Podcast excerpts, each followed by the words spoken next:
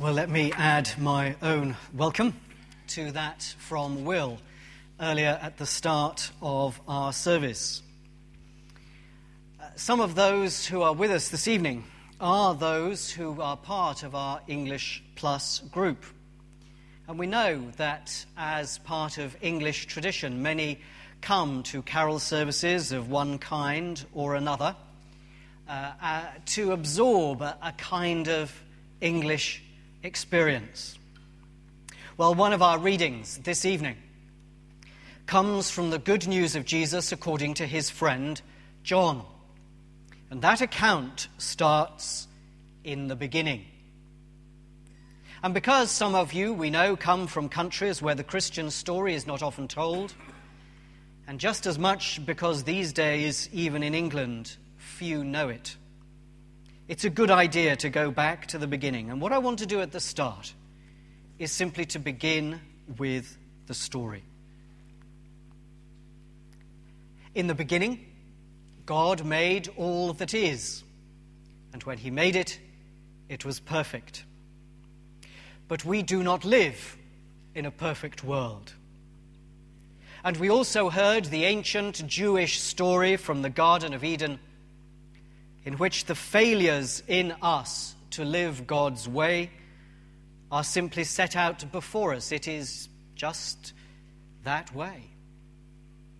There was once a time when someone first did something we can call wrong.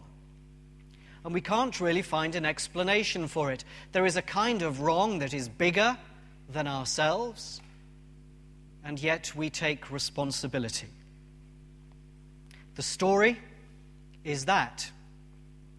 But what's surprising is how little it tries to explain. It simply sets out how things have become. But it was God who made it good, and having made it good, he wanted it to be good again. He wants to remake it. And he calls people to mend their ways and to follow his teaching. But they fail again and again until God promises that He Himself will come down from on high and will rescue the people of the world. All the conflict that results from our failure to be like God will be brought to an end. That was the promise made through Isaiah that we heard, who was one of those who carried God's message to his people. And many years later, hundreds of years later, a baby is born to Mary. God wraps himself in flesh, in human nature, and promises to rescue the world through this boy, man. The boy grows up, he teaches God's ways, and he heals many people. He starts the process of remaking the world the way God wants it to be. But the problem of conflict remains. His word and his ways are not always welcome. We are in conflict with one another, and all because we are in conflict with God. We live at the center of our own little world, each one of us, even when we're trying to be good, and a perfect God cannot allow that conflict to continue.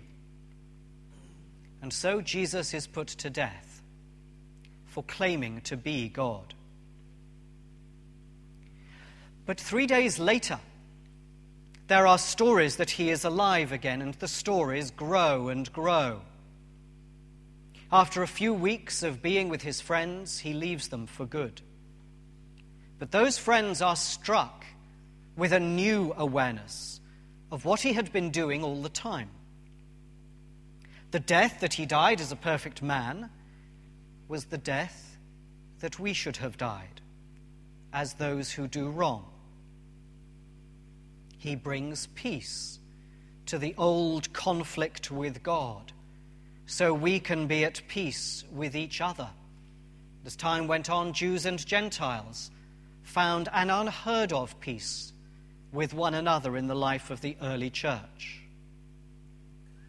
And that news spreads across the world with a new power as his friends discover that the life of Jesus own spirit is working among them. and the story continues until today for all who are friends of Jesus.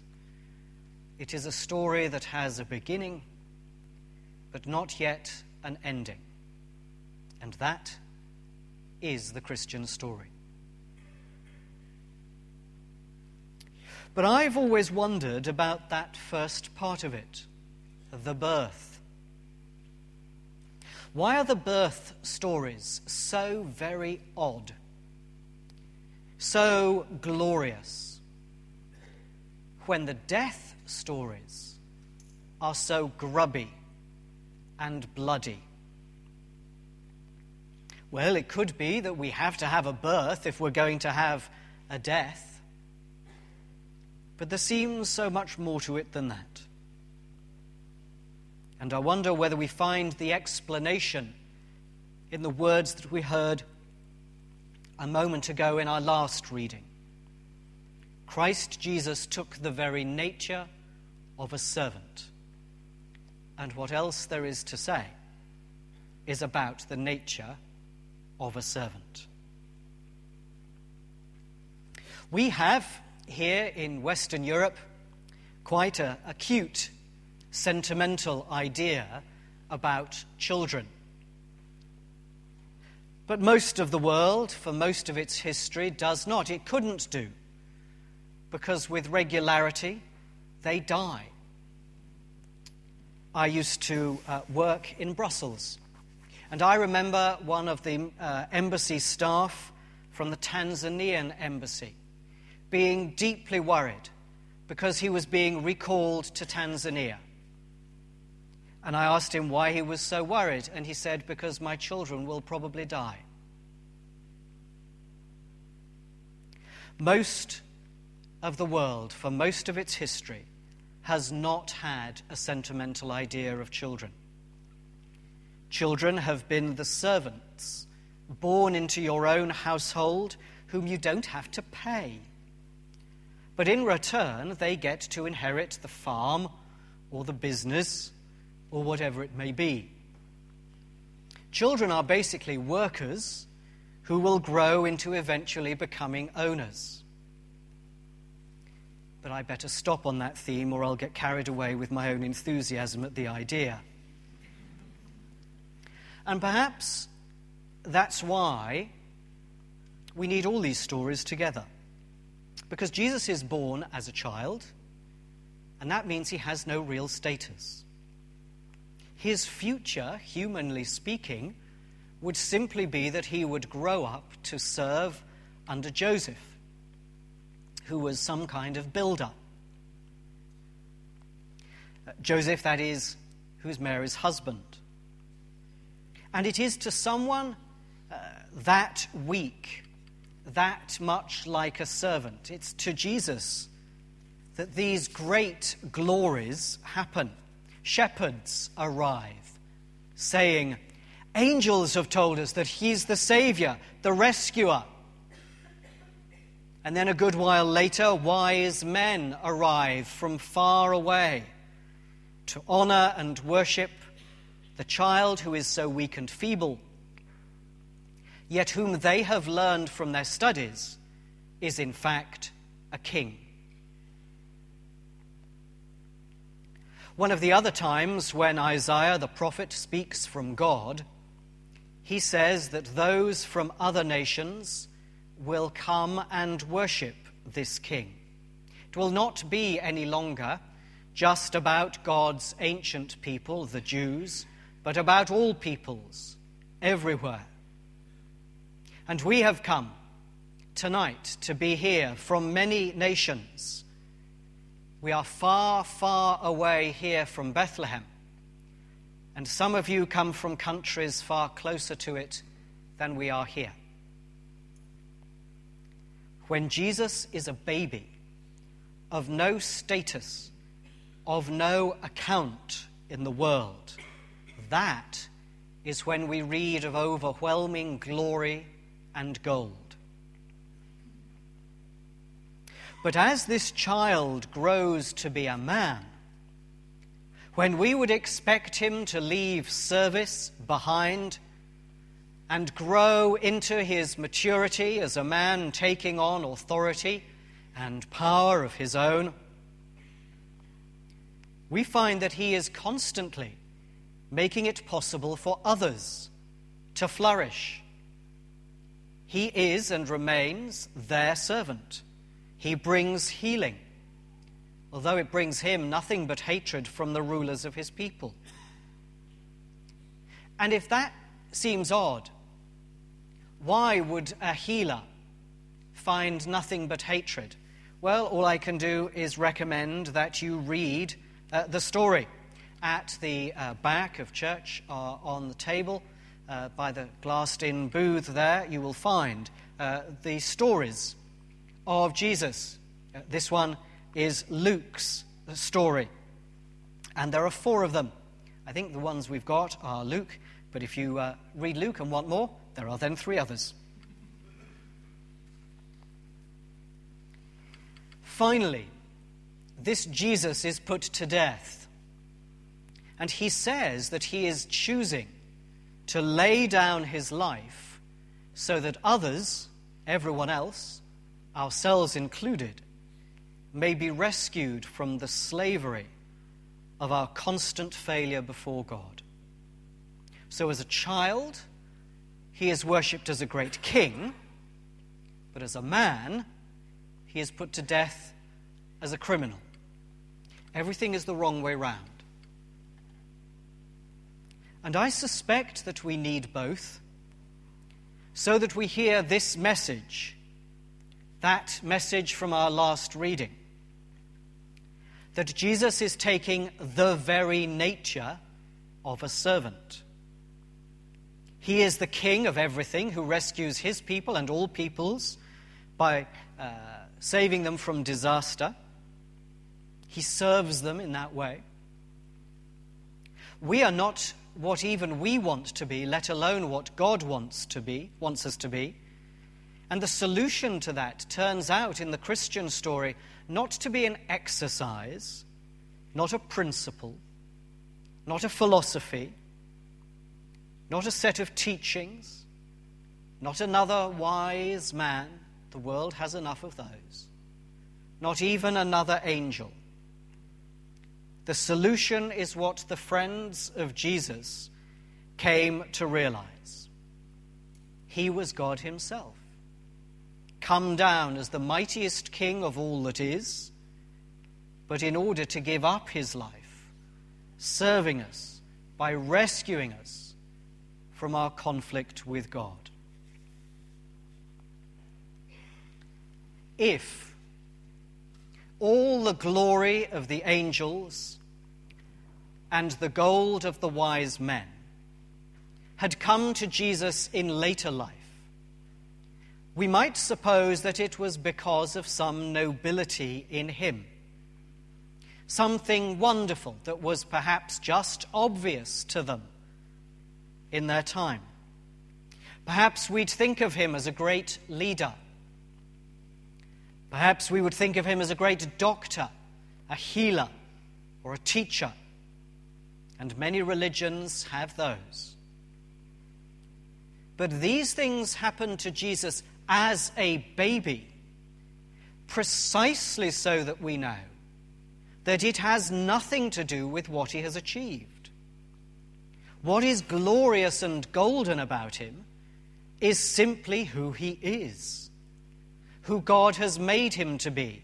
From the beginning, when he was nothing but a child, expected to be a servant. In truth, he is the king of everything. Well, what are we to do with all this news? We, after all, were probably not stopped in our tracks on our way here this evening by angels. We did not come across wise men on their way with gold, and we have precious little of our own to bring. But again, our final reading tells us what to do. The world is set to rights, restored to how it should be. when God is worshipped as God. When we stop actually having ourselves at the center of everything. That last reading was from uh, Paul, who was a follower of Jesus. And Paul makes it clear what we must do. We must turn from putting ourselves at the center and turn to confess, to recognize, to acknowledge, to say out loud that, as Paul says, Jesus Christ is Lord. I am not Lord. The things of this life are not Lord. And Lord means the Master in charge of everything. Perhaps at Christmas time we will be on our best behavior, struggling but managing for 24 hours to be really, really nice. But we will still not be Lord. Other religious teachers may be good, but they are not Lord. Because only Jesus has come down from heaven. Only in Jesus does God set a crooked humanity straight. Only in Jesus does God set right a humanity gone wrong. And what God requires is simply that we say that Jesus is Lord and live like that. We open to others the love of God that we have met for ourselves. Without Jesus, I am lost. With Jesus, I am found. Without Jesus, I am dead. With Jesus, I am fully alive for the first time. It is a long story from the beginning to the end. The end is not written but is, is for us to live the continuing story. And if you come here tonight, as many do, even in this country, with very little awareness of the Christian story, or more problematic still, with an awareness of the Christian story skewed by what our culture has done with it, then I do recommend simply taking one of these and reading it. Takes, ooh, something between an hour and a half and two hours, I would think, tops. I recommend also uh, the cards that you found on your seat when you came in this evening. Starting on the 5th of February, we're going to be running uh, the Alpha course. We're going to be plugging it across the parish and inviting any who want to come, simply to come and explore together with others what this story is and what it might mean. Let's face it, in the face of all the oddness and the weirdness of the Christian story. If it's not true, what these stories say about this baby then it means nothing. And we're wasting our time. Let's not be sentimental. Let's not play around. But if they are true, then it means not less than everything. And it demands everything of us to know it. May we bow our heads and pray for a moment.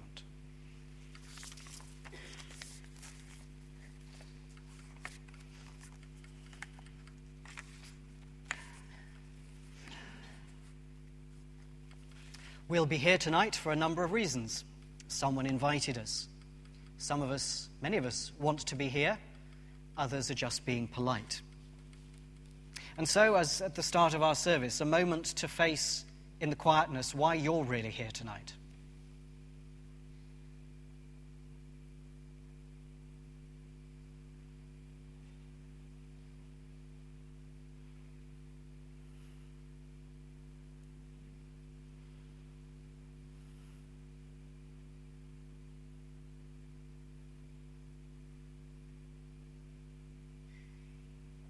Lord God. Some of us here believe that Jesus is Lord. Some of us do not and don't really understand what it would mean or look like or feel like to believe it. And we simply ask that if you're there, and if these stories are true, then as we read and learn and explore, you would show yourself to us. Amen.